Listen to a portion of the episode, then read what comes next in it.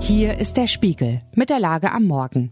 Heute geht es um den Wirbel um den mutmaßlichen chinesischen Spionageballon über den USA, um die guten Geschäfte der deutschen Banken und Donald Trumps Attacken gegen Ron DeSantis.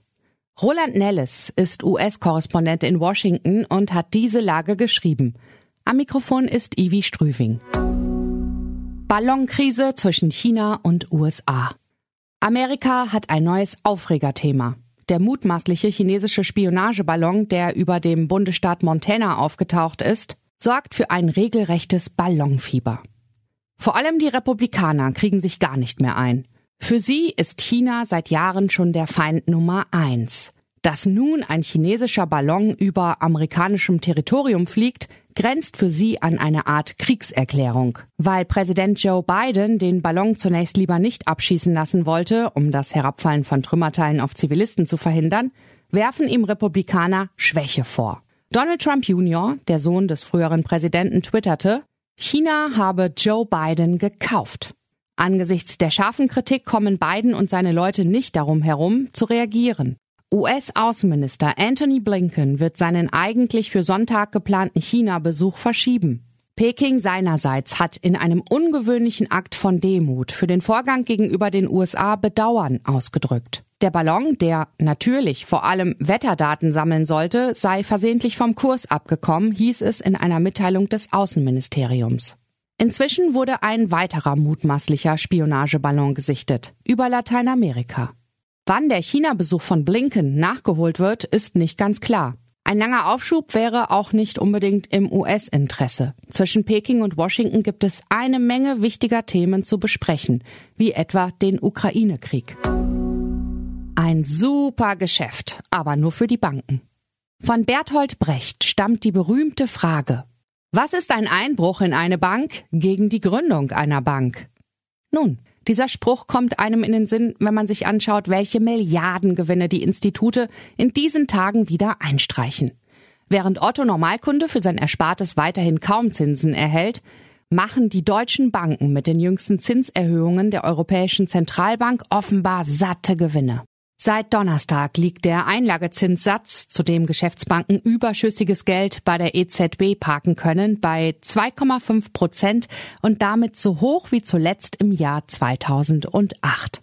Die Bürgerbewegung Finanzwende hat ausgerechnet, dass allein die deutschen Finanzinstitute dadurch im laufenden Jahr rund 27,4 Milliarden Euro einstreichen könnten, sollte die EZB die Leitzinsen wie erwartet bis Mitte des Jahres noch einmal um 0,5 Prozentpunkte anheben. Die Szenarienrechnungen liegen dem Spiegel vor. Selbst wenn die Leitzinsen 2023 nicht mehr weiter steigen, würden die Banken demnach immer noch rund 25 Milliarden Euro Zinsen erhalten. Deutschland ist zu dick. Hier noch eine Wurst, da ein Bierchen, das Stück Torte passt auch noch rein. Essen kann Spaß machen. Wie bei den meisten Dingen im Leben wäre es besser, wenn der Mensch dabei maßvoll vorginge. Das scheint in Deutschland aber nicht der Fall zu sein, denn die Deutschen werden seit Jahrzehnten dicker. Bei einer Befragung des Robert Koch Instituts gaben 46,6 Prozent der Frauen und mehr als 60 Prozent der Männer an, übergewichtig zu sein. Laut Weltgesundheitsorganisation WHO hat sich der Anteil fettleibiger Menschen seit 1975 mehr als verdoppelt. Die einen fressen sich Wohlstandsspeck an, die anderen sind zu arm, um sich gut zu ernähren und werden ebenfalls dick. Die WHO spricht von einer Adipositas-Epidemie. Ein Team von Spiegelredakteuren hat das Phänomen Übergewichtigkeit und seine unterschiedlichen Auswirkungen für einen großen Report untersucht. Eine Erkenntnis? Die Ausbreitung des Übergewichts ist längst kein privates Problem mehr, sondern eine ernstzunehmende Bedrohung für die Gesellschaft. Der Verlierer des Tages. Um den früheren US-Präsidenten Donald Trump ist es in letzter Zeit ein wenig ruhig geworden. Obwohl er bereits seine Kandidatur für die nächsten Präsidentenwahlen angekündigt hat, wird er kaum noch beachtet. Deshalb versucht Trump seinerseits in die Schlagzeilen zu kommen. Wie tut er das? Mit der üblichen Trump-Methode. Er attackiert seine Gegner. Vor allem schießt er gegen den Gouverneur von Florida, Ron DeSantis. Der Republikaner gilt als möglicher Gegenkandidat für Trump. Er könnte ihm die Präsidentschaftskandidatur streitig machen. Trump macht DeSantis madig. Unter anderem wirft er ihm vor, illoyal zu sein. Zudem wird er nicht müde zu verbreiten, dass DeSantis nur deshalb Gouverneur geworden sei, weil Trump ihn seinerzeit im Wahlkampf unterstützt habe. DeSantis habe mit Tränen in den Augen um Unterstützung gefleht. Ob die Geschichte stimmt? Wir werden es wohl nie erfahren. DeSantis reagiert auf Trumps Attacken fast immer gleich. Er ignoriert ihn. Was sonst noch wichtig ist.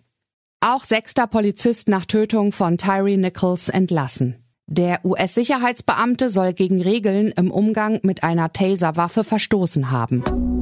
Musk im Prozess um irreführende Tweets freigesprochen. Tesla-Anleger sind mit einer Sammelklage gescheitert.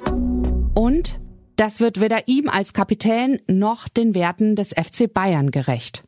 Oliver Kahn kontert die Kritik von Manuel Neuer am Rauswurf von Torwarttrainer Tapalovic. Soweit die Lage am Morgen. Alle aktuellen Entwicklungen finden Sie auf spiegel.de.